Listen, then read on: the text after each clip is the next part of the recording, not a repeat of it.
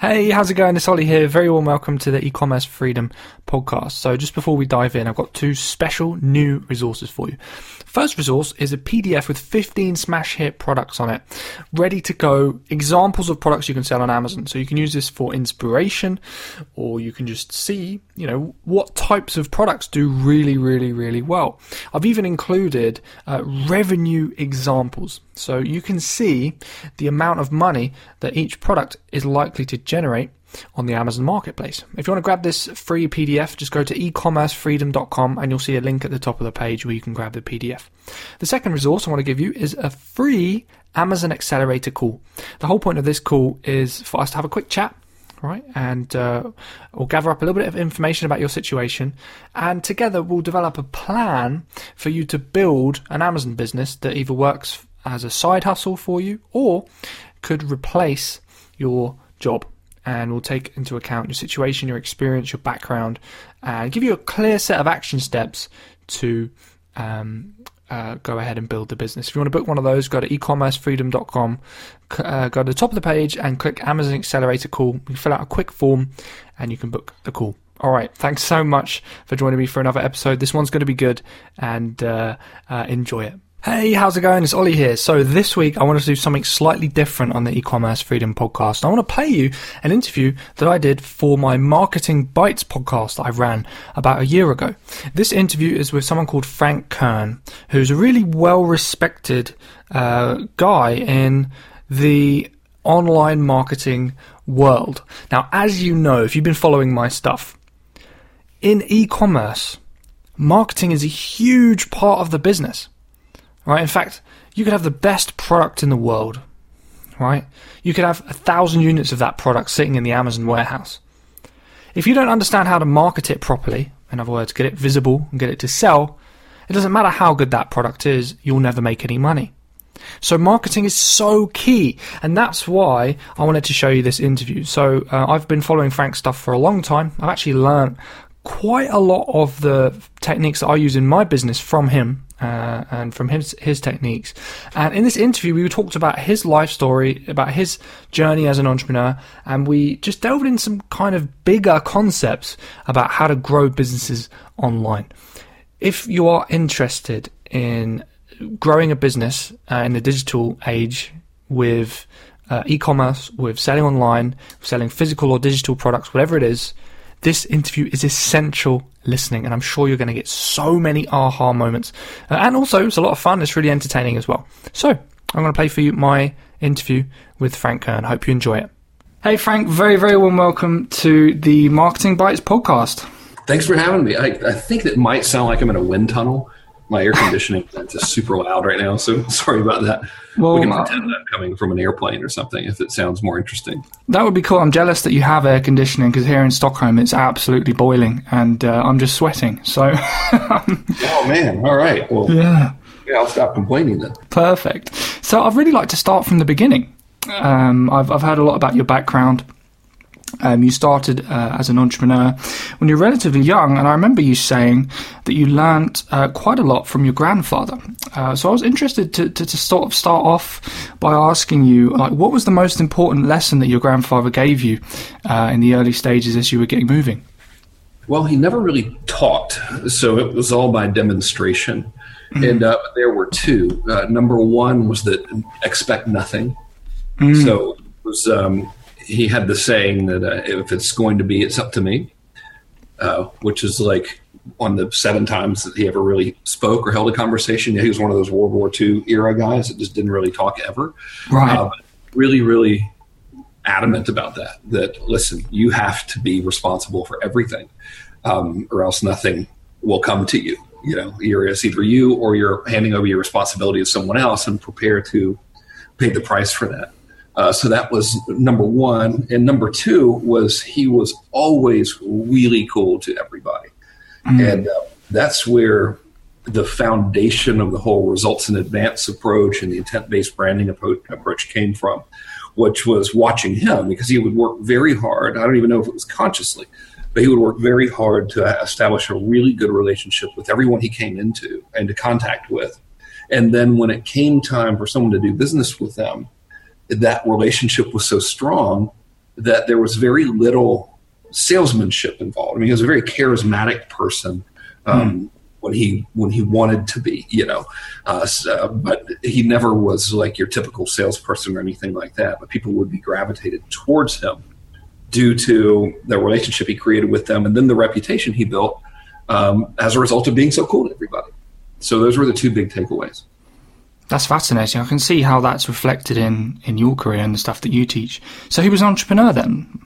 He was. He jumped out of the school window in the eighth grade. I think this. Uh, well, he's passed away now, so I don't really have any way to verify the story. But I think that was that was the grade he was in, eighth grade. He literally jumped out of the window across. No way. wow. Um, started working. Yeah, one of his earlier jobs at 13 years old was driving a log truck. You can imagine a 13 year old driving a logging truck, and he drove it from South Georgia to New York. And, wow. Uh, he wrecked it and it over, you know. It's like, gosh, dude. I mean, when I was 13, I, I, don't even remember what I was doing. Nothing of any importance, much less driving a log truck, you know, across the country. It's crazy. Wow, that's unbelievable. So he, he gave you your, your first start. So so what would you say was, was like the most pivotal pivotal moment, uh, like in the beginning when you were just getting moving uh, as an entrepreneur, when you realized you know I could really actually make something happen if I had my own business? Um, it was when I realized that I was not cut out for civilian life, for lack of a better word. And, and, I'll define civilian life by being, you know, having a nine to five or whatever. And there's not absolutely nothing wrong with that at all. Um, it just wasn't for me. I, I, couldn't do it. I was terrible at it, and um, I, I looked at him and realized, you know, once I started thinking about actually making money and thinking about doing something other than being a, you know, a drunken rock and roll guitar player and everything, which is what most of my early life was spent doing. Um, I realized that the only choice I had was to either become a civilian and just have a job or whatever. And I had no education of any kind um, and no qualifications, or to try to figure out how to start a business and basically be like my grandfather, you know, and make my own way. And one of the first things you tried to do was selling credit card machines. Is that right? That was like the twentieth thing that I tried to do. So oh, the really? first thing that I tried to do was buying and selling cars because my mm. grandfather was a car dealer. He was retired when I started really getting to know him, but his his business history was he you know he jumped out of the school window, joined the Marine Corps when I think he was seventeen, uh, fought in the Solomon Islands in World War II, was wounded I believe he never spoke about him. I think he stepped on a landmine and uh, it gave him a really bad eye injury, which was kind of awesome. He got to wear sunglasses all the time, like even inside, so he always looked really cool. Um, so that was good. But he uh, he came back from the war, married my grandmother, and they opened a, a gas station. And the gas station served gas and food. And he would pump the gas. My grandmother would cook the food, and they started buying old cars. Well, I mean, it was old back then anyway. So they would buy used cars and then they would sell them from the gas station.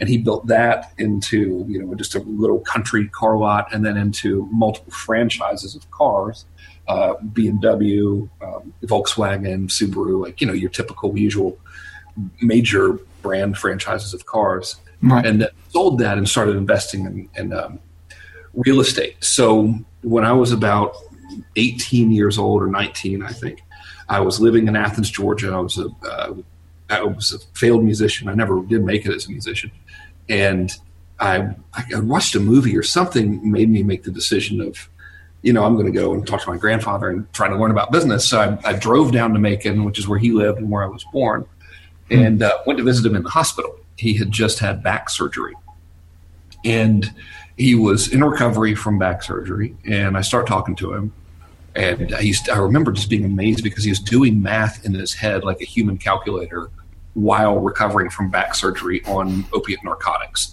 Uh, wow. He wasn't a narcotic user by any means, but he was, you know, in the freaking hospital. He just had this horrible back surgery, and he said, you know, if you want to learn business, um, I want you to. Uh, I'm going to give you ten thousand bucks as seed money, and I want you to hook up with your cousins um, and I, I, want them to show you how to buy cars at auction and sell them.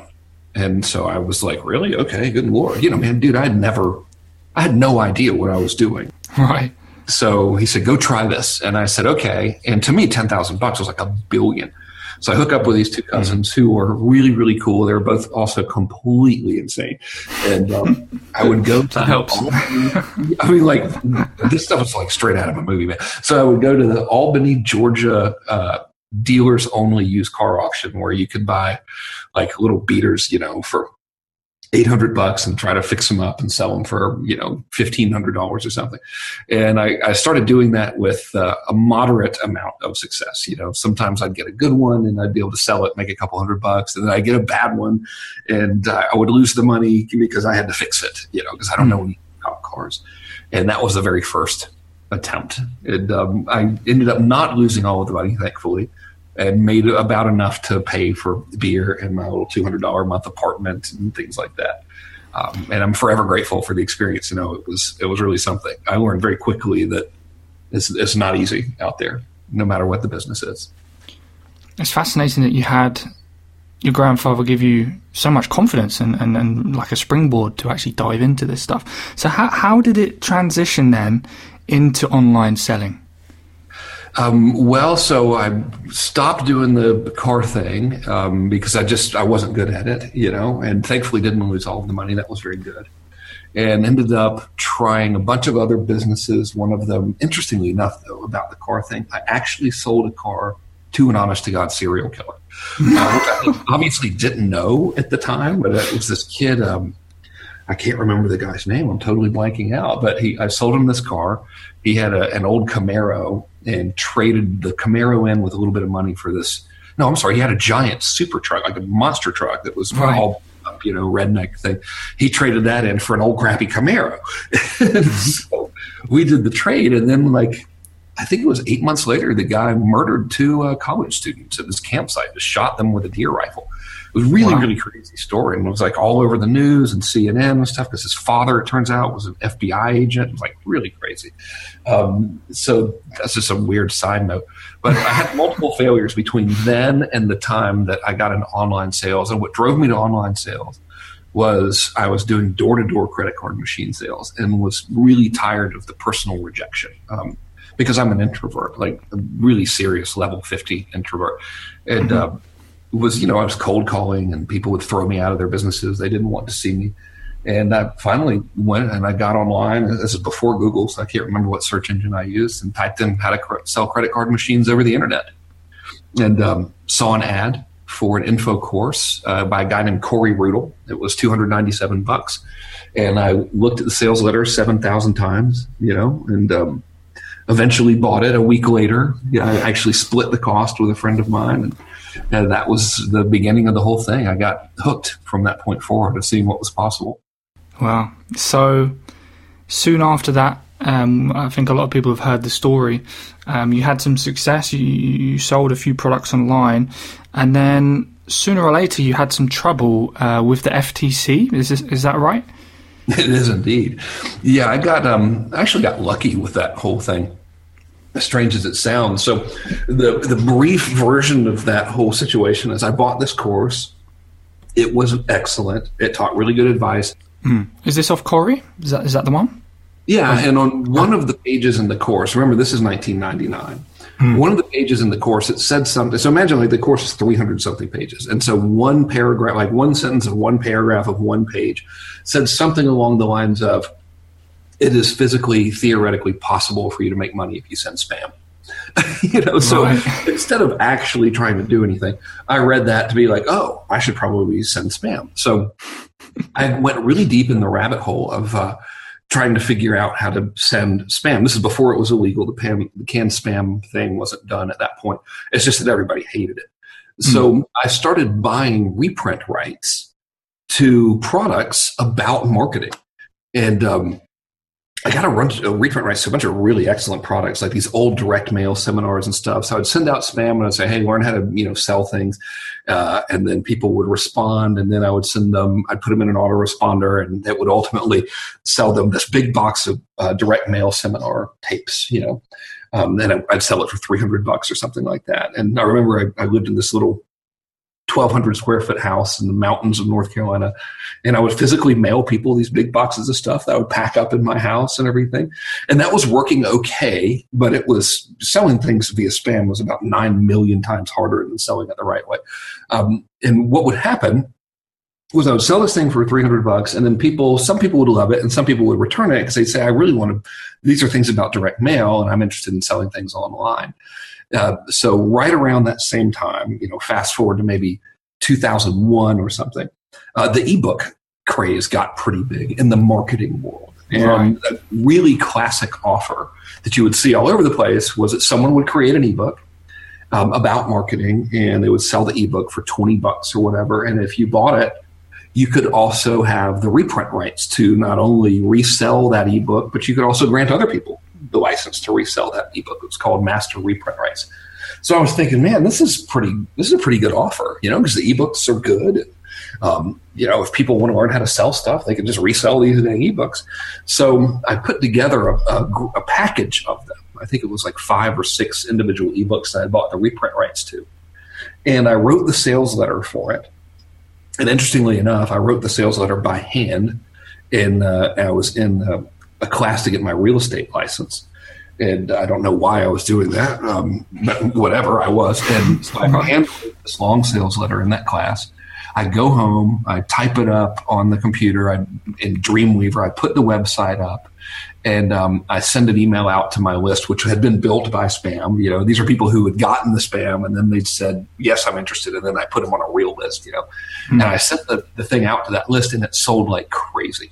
I remember making like two thousand bucks or something in my first day, and absolutely freaking out because it was there was nothing for me to ship. It was a forty seven dollar product, and I thought I was like set for life. You know. So was this your first information product sale online? This was the first experience. It was the first digitally delivered deliverable one. Yeah. So the wow. first thing I sold online was this, you know, like old direct mail tapes and stuff. Yeah. Because remember that, you know, we're going all the way back to 99 through 2001. So this is really everything was in its infancy. But yeah, the thing that was the first thing that was actually downloadable was this product. And the product was good. People loved it, you know, and um, it was really cool. And where I went wrong with that was two parts. The first part is I said in my headline, my little business made X amount of dollars, um, and you can too. And those three words, you can too, are the kiss of death, uh, which I did not know at the time. A lot of people still don't know this, which is why I'm really happy to tell this story. If you say something like that, it's not illegal uh, to say it, but you have to be able to substantiate it. And what substantiation means is you have to be able to show that the average person who buys whatever it is you're selling gets the result that you're implying. So if my thing said I sold $100,000 worth of stuff uh, because I had like my little spam business, I didn't really make much net, but I did a, you know, about 100 grand in volume. Mm-hmm. I would have to be able to, to say that the average person who buys this little $47 thing is going to make a hundred thousand bucks. And I couldn't, and nor did I did I mean to imply that in any way. You know, I was just saying, hey, theoretically you could too. Yeah. So that was mistake number one. That was the biggest one. Mistake number two was I gave people the right to resell that thing and to resell those rights as well and use my sales letter. Um, so what ended up happening over a very brief amount of time is the product became very popular and people would buy it and they would just copy the sales letter exactly and they would use my name and then they would send out spam uh, with my name on it. you know? like, right, so you started a chain reaction. yes, and then the, uh, one of the companies who would do that um, would then t- call their customers on the phone and st- like from a boiler room and i don't think it was an actual boiler room you know but whatever a phone room. Mm-hmm. and then they would sell them this expensive quote unquote coaching stuff that the customers were unhappy with and they wouldn't give refunds. So all of this is happening before i got sued by the federal trade commission.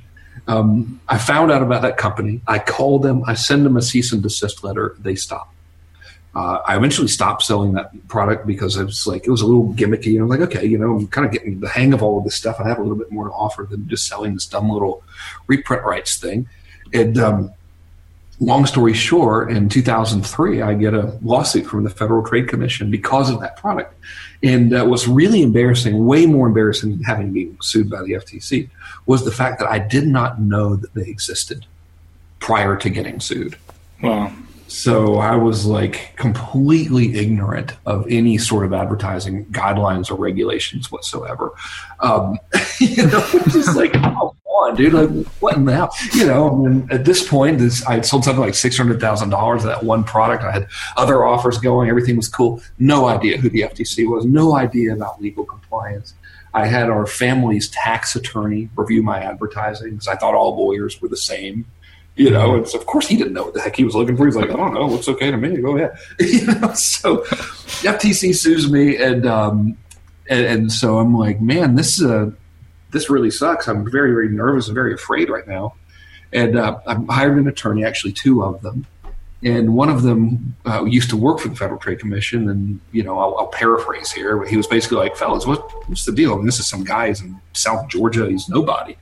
Uh, you know, what's the, what's going on? And they forwarded over all these consumer complaints. And it turns out the consumer complaints were about that company that was not ah. was using my name.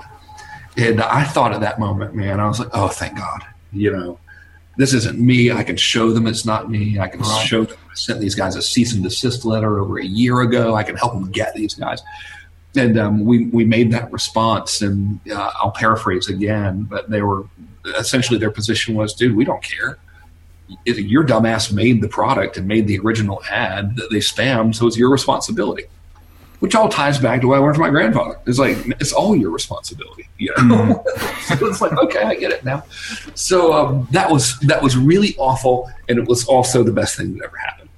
Because had that not happened, I would have never really become a student of direct response, and I would have never really taken it seriously, and I probably would have ended up being one of those get rich quick on the internet people, and I really don't care for those folks, you know. So. Mm.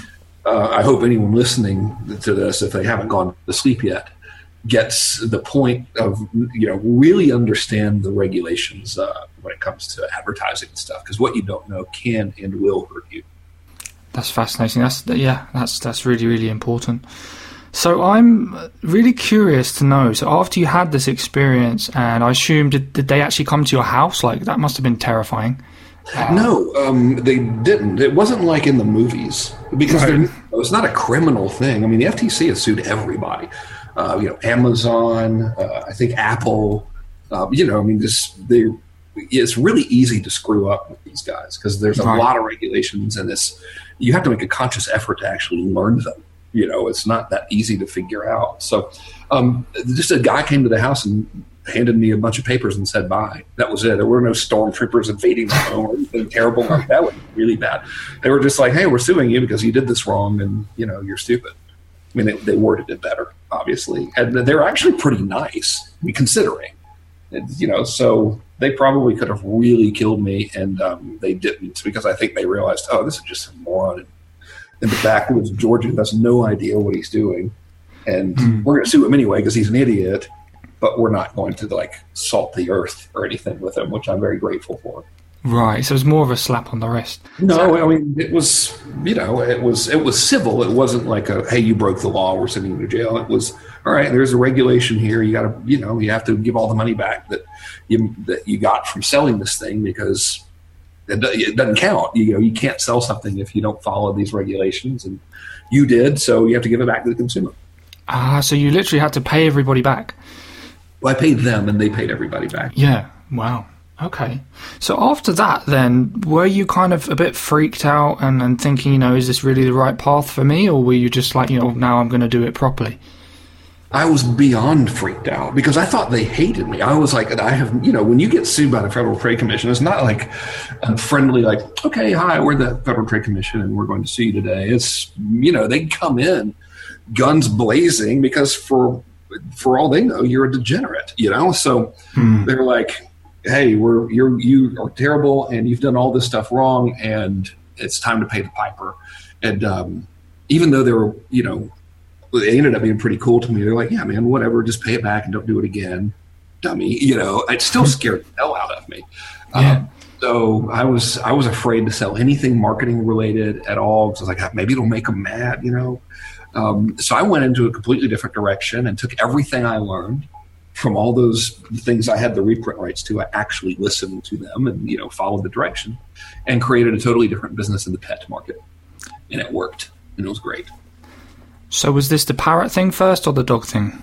It was uh, the parrot thing first, and that went okay. And then the dog thing exploded because it was such a bigger market, and I was able to Ah. really pitch it down. You know, so I created um, I created a product that was a one size fits all obedience training product for dogs, and then I created uh, ads for every breed of dog in the world, of which there are over six hundred. So that gave me a six hundred x reach over just one specific niche. You know, so I had 600 sets of ads over 600 sets of dog breed related keywords and 600 different autoresponder follow up messages and stuff. It was crazy, and it Wow. worked great.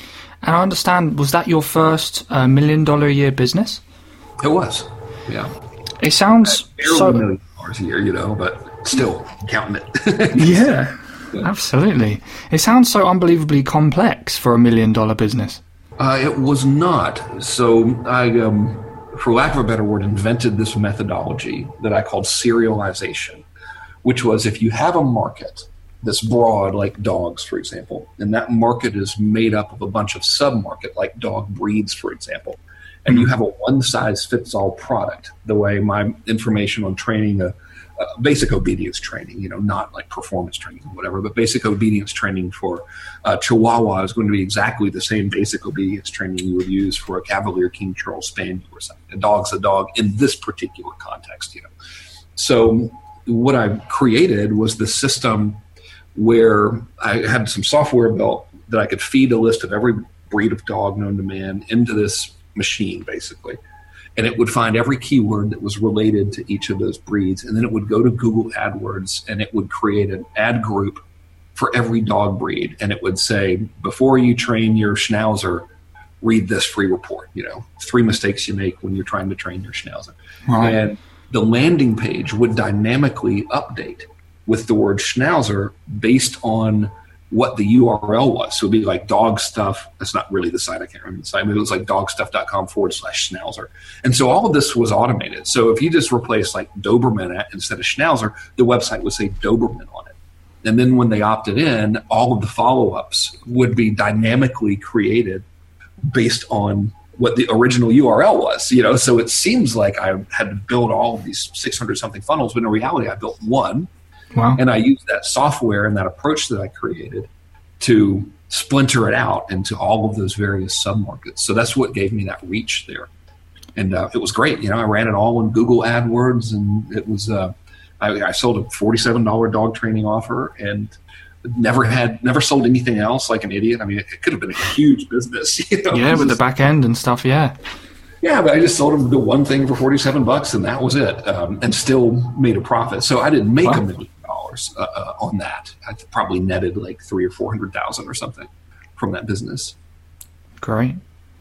So soon after this, you decided, um, and I remember you, you, you describing it as being like a decision. You wanted to, to teach the marketing stuff again. Was was that right? Did that happen shortly after the, the dog thing? And there were two things that happened in between that, three actually. The first was people uh, began to get wise, like marketers began to get wise to the, the technology and the approach I was using. And as you know, internet marketing is a very incestuous world. Yeah. So I began, I got very uh, nervous that people were going to rip off the idea and they would, like, someone would screw it up and they would create a software application or something that would model what I did and they would sell it for like $10 or something on the Warrior Forum or whatever, you know? Mhm. So I decided to preemptively strike against that by holding a, a seminar where I would give people the software, I would teach them everything I knew about this particular type of um, marketing, and I would charge a lot of money for it, and I would limit it to 100 people ever learning it. And so I sold that. I went to, I had a list of about 8,000 people left over from pre FTC days that uh, thankfully they liked me because the thing that I sold and I got in trouble for was actually was pretty good. They liked it, you know. Um, mm-hmm. So hmm. that was great. I got lucky there that, uh, that I still had a really good relationship with all those customers, and I offered that seminar to them, and that worked. So I did two events. One had 35 people, and the other had 65 people, and it was 10,000 person or 10,000 dollars a head. And so that was the first time I ever like really made a million bucks. You know, that was mostly net. The events cost a little money, but it was I was like, oh my gosh, this is great. You know, um, yeah. And they were all really happy, and everything was awesome. I'd never done a seminar in my life, much less charge 10 grand for one. So I was very, very nervous, but it worked. So that was thing number one. Thing number two is I had just by a random chance, my cousin Trey and I decided to reach out to an author named Neil Strauss, who we didn't know. He was a New York Times bestselling author who had written a, a book of dating advice for men. We reached out to him and said, Hey, if you'll create a home study course for these guys, we'll help you market it and do everything for you if you'll split the, the money with us. And he miraculously said yes. So we did that and it worked. So that was thing number two. We um, sold 375 copies of his dating course. I think it was 3,500 bucks per copy or something like that. So that was really good. So, how much was that total net? That was a big launch, right? It was pretty successful. Yeah, it was uh, one point something million bucks. You know, and uh, there were costs involved in everything. So I can't remember what the net was. I think Trey and I might have shared around four hundred thousand in royalties from it which was awesome because we'd never, you know, I'd never done anything like that before ever. Going, you know, this is in 2006, I think. So it was just three years prior to that I'd been sued by the FTC. I found it very humiliating. I was really embarrassed by it and still kind of weirded out by it, you know. It was, um, you never want to get the American government mad at you. You know what I mean? Like, of course. Uh, a lot of people have these theories like, oh, the government's horrible and they hate everybody. And I didn't find that to be true, but you still don't want them to be mad at you. Like Mike Tyson's probably a pretty nice guy, but you don't want to pick a fight with him, you know? So, because he'll beat the hell out of you. So I was all weirded out. And um, just, it, it, worked anyway. Neil was super cool to me. And uh, so that happened. So that combined with that event, it started giving me a lot of confidence that, you know, maybe I, I should teach some of this stuff because I'm pretty good at it. Um, and what what ended up going through my mind was, okay, here's a market that's growing, which is people wanting to learn how to sell things online. A lot of people who are teaching are good. There is a caveat that most of them have only sold how to make money online stuff. And I started doing that. I got hammered by the feds, uh, rightfully so, because I made stupid mistakes due to ignorance. And then I did seven figures in the dog business and I did seven figures in this dating advice business. And the funny thing was I like know nothing about dating, you know, so uh, I'm horrible. Now Neil was brilliant at it, but I was the guy writing the copy. My cousin and I were, and, and both of us were just completely pathetic in that department. so I was like, gosh, you know, maybe I should teach this stuff. And um, and, and, go out there and just not make the same mistake twice and not make unsubstantiated income claims now that I know the stupid regulations, you know, now that I actually know what not to do, I'll simply not do it. And uh, maybe everything will be cool. So that's when I decided to get back in the ring, so to speak. So this led to a string of successful launches, right? And you were known primarily as a guy that does huge launches. Is, is that a good summary at that at that time? I think so. Yeah. So um, I, d- I decided to, if I was going to do it and be an internet marketing guy, I wanted to be the most famous and popular one ever.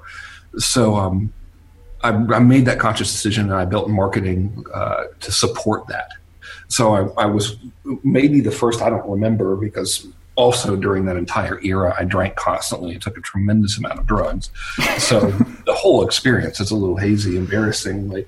But um, I, I, deliberately turned myself into a, uh, a, celebrity in that industry. You know, I made videos that felt like documentaries, videos that felt like movies, and um, did a lot of emotional anchoring and stuff in there, and uh, it really, really worked well. So I didn't really try to take the positioning of a guy that did really huge launches that I can recall, but I did do really huge launches. So maybe it's embarrassing not to remember this, you know, but I really don't because A, it was about, you know, 12 years ago or something. And B, I was blasted out of my mind the entire time, which is embarrassing, but true.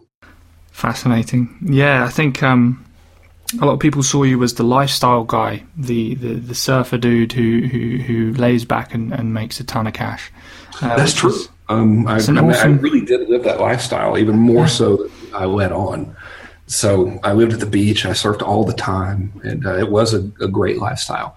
What I do remember is the net wasn't as high as it is today because so much stuff was affiliate driven back then, and that's, um, um, in my opinion, a terrible business model because you pay more in affiliate commissions than you know than you would if you like actually did real advertising. So that was a huge lesson from all of that.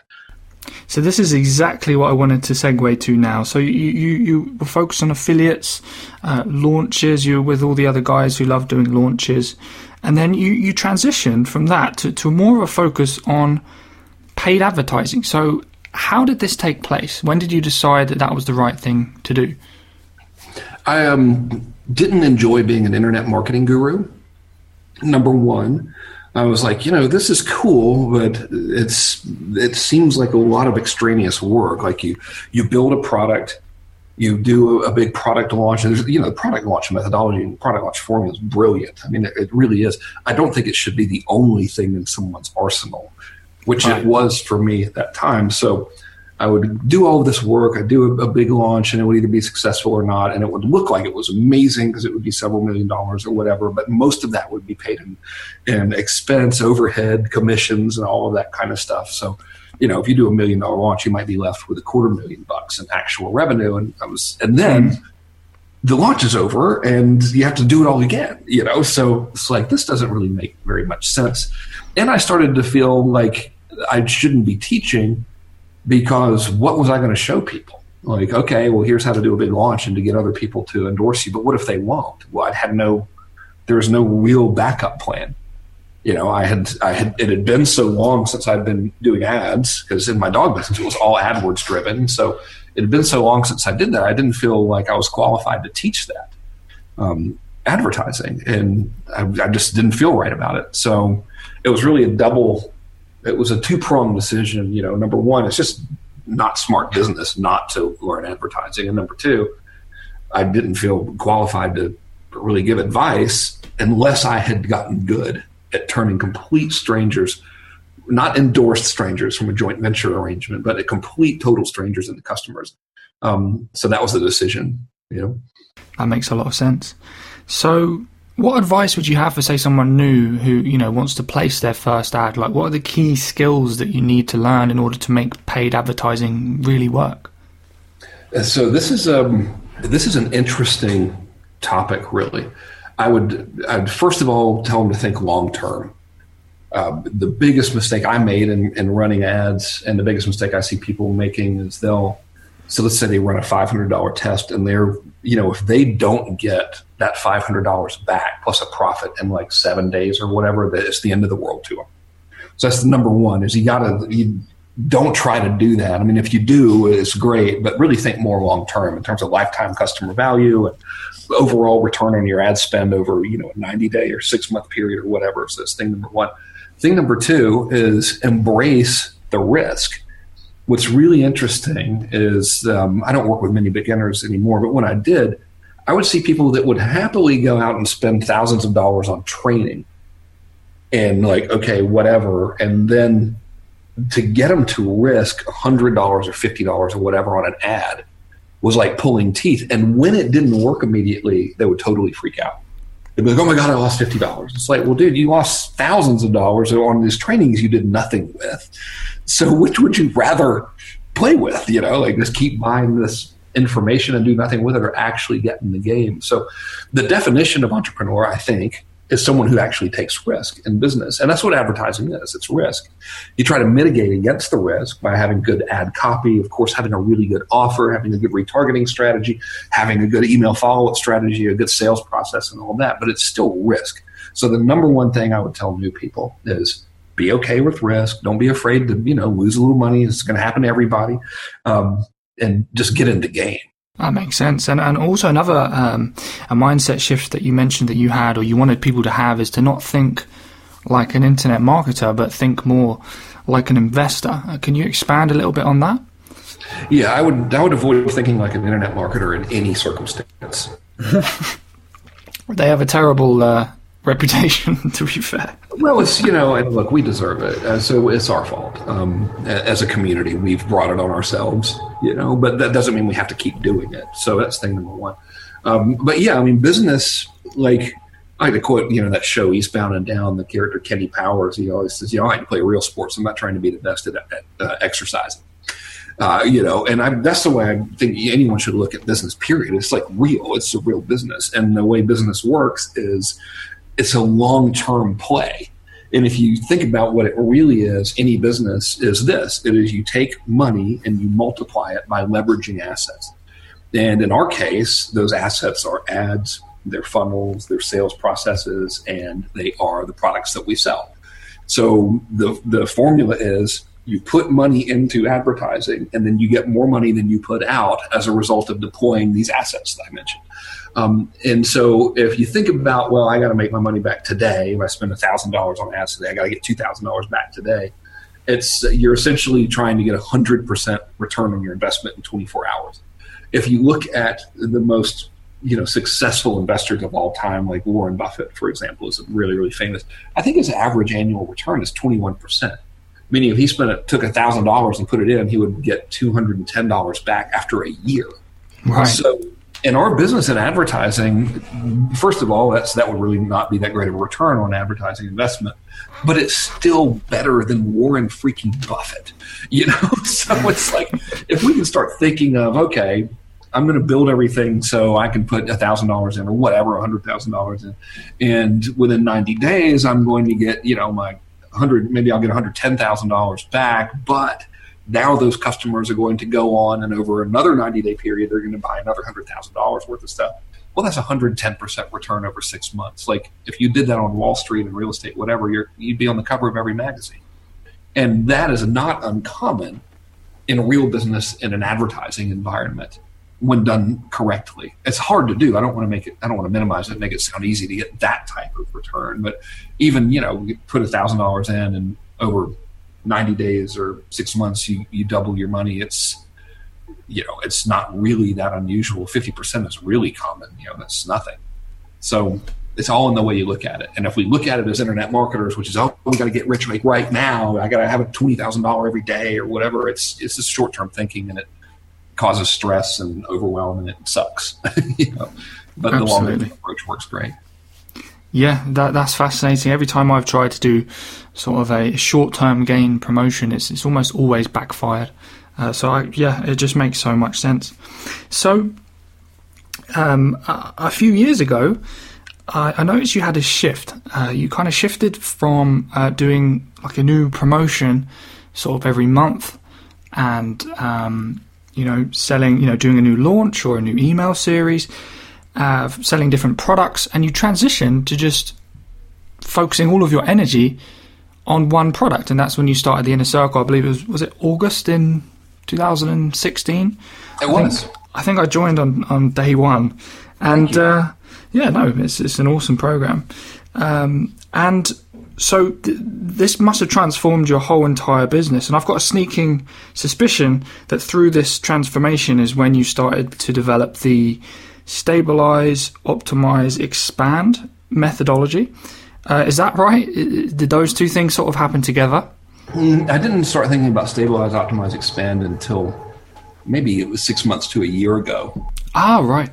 Yeah um, the inner circle was was born out of uh, you know, so to, to, tell the story mercifully quickly, uh, I had, you know, I'd gotten out of the launch space. I started running ads. Everything was was going okay, but I, you know, I kept on having to make new offers to my list and everything all the time, and it seemed like every month was the start of a new month. So if we had a good month last month, we're starting at zero this month, and it's it's stressful. Um, so I went back and uh, I looked at all of the anal- analytics of everything I'd done since 2008, and I learned that one promotion uh, that I thought was a loser actually over time, for about a three-year period, it ended up making three million bucks, and that was a monthly program.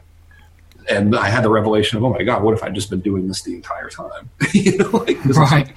So I immediately re relaunched it and, and, focused all of our efforts on that from uh, from I think it was May of 2016 until um, January of 2018, we started to diversify a little bit. and that created the inner circle, which grew up to about a half a million dollars in revenue, and it was awesome.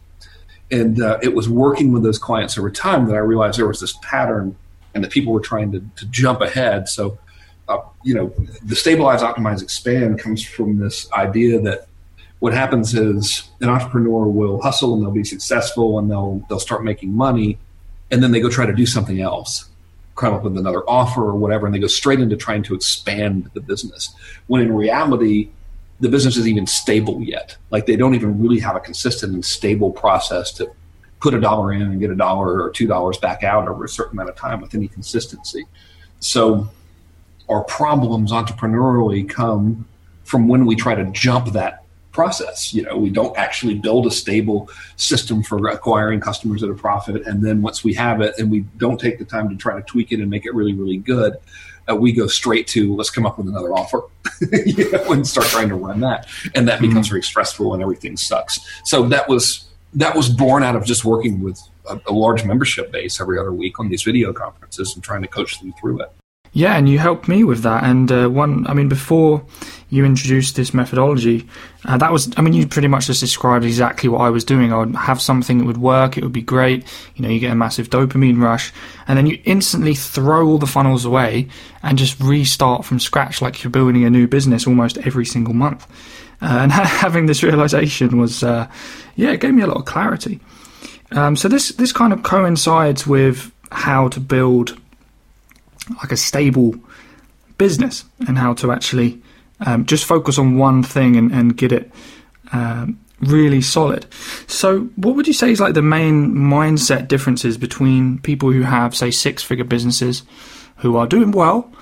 Um, but but what differentiates them from say a seven or eight figure business owner who's like really taking things to the next level, you know, building like what you might describe as a gazelle company and has a really really stable profitable business. Is it alright if I'm like slightly inappropriate in this answer? I'd welcome it. Yeah.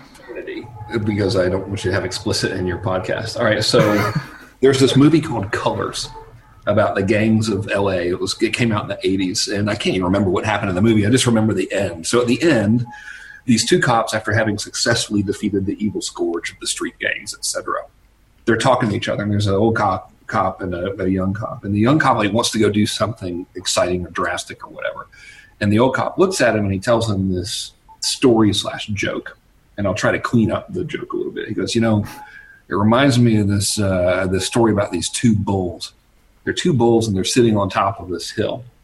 And the young bull looks over to the old bull and he goes, Hey, why don't we run down that hill and have our way with all of those cows that are down by that tree at the bottom of that hill? And the old cop looks at him and goes, I have a better idea. Why don't we walk down that hill and have our way with all of those cows uh, down there? And the point of the joke is if you just walk and you take it easy, you can have everything. But if you sprint, you might get one. And a, a six figure to seven, like early seven figure business, they're in sprint mode. Like that's when you're hustling you know, so when you see all these folks and they're saying, hey, you got to hustle, you got to grind and everything, they're right. That's what gets you to the seven figure mark.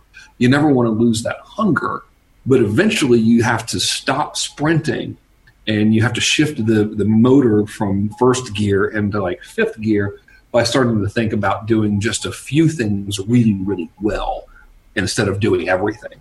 So that that difference is really the biggest one. A, a bigger business will think I'm, I'm in this for the longer term. I'm not going to try to get, you know, a huge, like, I'm not going to think in terms of how much money am I making today or this month or whatever. I'm starting to think annually, five year pictures. And instead of doing 7 million things a day, I'm going to start building a team and focus on the areas that I'm really, really good. That's a brilliant answer. So, when it comes to thinking annually and thinking more long term, um, what, what are sort of the key things that people should start to focus on? I mean, you mentioned team. As would you say, like being financially literate and, and being able to read all um, your your your sort of scorecards is another important part of it. Yeah, absolutely. Um, but it, it really is it's personal preference, right? So one thing that we have to be really conscious of is how easily influenced we are. So yeah, I follow a lot of people on podcasts and social, and if I'm not careful, I'll like let their personal preferences become mine. So, thing number one is to really understand what it is you want, and I like to think in, in terms of 20 year chunks. Um, so, like, where do you want to be 20 years from now? And then you take that and you break it down into five years, and then you take those five years and you break it down into annual, and you take the annual and you break it down into quarterly, and then you take quarterly and break it down into weekly. And here's what's interesting: if um, if you have a five year plan, right, and you start thinking in terms of weekly activities that you want to do to get to that goal. So again, there's a lot of reverse engineering involved here. And if you make 1% progress per week towards your five year goal, if you keep at that space or at that pace, you'll actually double the goal if everything remains constant because there are over 200 something weeks in a five year period. So 1% gain every week is actually 200 something percent progress, not 100%. So that's really the difference, you know, is number one, you really understand where you want to be like for you, like what really matters for you, the entrepreneur. Is it lifestyle? Is it legacy? Is it giant company? Is it monthly? Like whatever it is, it's okay as long as it's what you want. And then you think of where you want to be in 20 years. Um, and the reason why you want to do that is because it makes you think a lot bigger and then you chunk that down into okay, where where do I want to be in five years with that twenty year goal in mind, and then with that five year goal in mind, where do I want to be over the next twelve months, and with that twelve month goal in mind, what do I want to do with it, this quarter or this yeah this quarter this next 12 week period you know? And then with that in mind what do i want to do this week? What are the big things to accomplish? And man, if you, if you follow that framework, as silly and, and, basic as it sounds, just stick with the freaking plan, you know, not deviate. Um, you can end up doing way better than you thought because of the math that I just went through, which is pretty cool. You know, it's funny because um, I think you may have uh, touched on this stuff a little bit in one of the inner circle letters. And I started thinking about my 20 year plan and I started breaking it down and part of it was actually to start this podcast, and then that led to actually getting you on the podcast. So it's, it's quite funny how things have actually come sort of full circle. so, what I wanted to ask you uh, then, to, to kind of close, is what's your 20 year goal? Uh, well, I'll put it in the in the professional context. I uh, I want to be David Ogilvy when I grow up. Um, so I'm 46 now, and my hero, you know, like of all the mentors I've ever had, with the exception of my grandfather, I mean, no one could ever take his place. But in terms of our business, which is the business of advertising and marketing, I, that to me, David Ogilvy is my all-time personal hero for a myriad of reasons. Number one being he made advertising very respectable he and Leo Burnett and um, I'm blanking on the guy's name, or Bill Bernbach, you know, like mm-hmm. guys like that, made that whole industry into something that was really, a, a, in my opinion, very noble and respectable industry. And so I would like to be the David Ogilvy of online advertising because everybody hates us right now, and I don't think it's necessary. I think we can do a lot better and um, it's just a, it's just changing the way we, we do things and changing some habits and, and practices. And uh, so, with that in mind, um, in 20 years, my plan is to have an agency that does the creative work and builds campaigns for successful businesses, not beginners or anything like that. Not that there's anything wrong with them. I'm just not very good in that environment. So that's the plan, is to have that and uh, have it be very successful. That's fascinating. That's a very big, uh, ambitious goal. I love it. Awesome. I don't know. I mean, I, you know, I saw this interview with a guy named Rob Dyrdek, who's awesome, by the way. He's a, a TV star and a, an athlete and really, really smart guy. It was on Lewis Howes School of Greatness uh, YouTube channel. So oh, yeah. Doing that, Rob. And Rob talks about it doesn't matter how big the, the goal is if you can reverse engineer it to a believable plan, not believable to other people, but a conceivably believable plan in your own mind, then it becomes a doable and a realistic thing. And um, I've always I've, really agreed with that. I've never heard it articulated that way until I saw his interview. But I don't think any goal is is overly. Not that you were saying mine was overly ambitious, but I don't think anything is insurmountable as long as you can break it down to a, a, a believable and achievable plan. Fantastic. It's inspiring stuff. Well, Frank, it's been absolutely fascinating uh, hearing your story and everything else. And uh, yeah, big thank you for uh, joining me on the podcast. Thanks for having me, man. I appreciate it.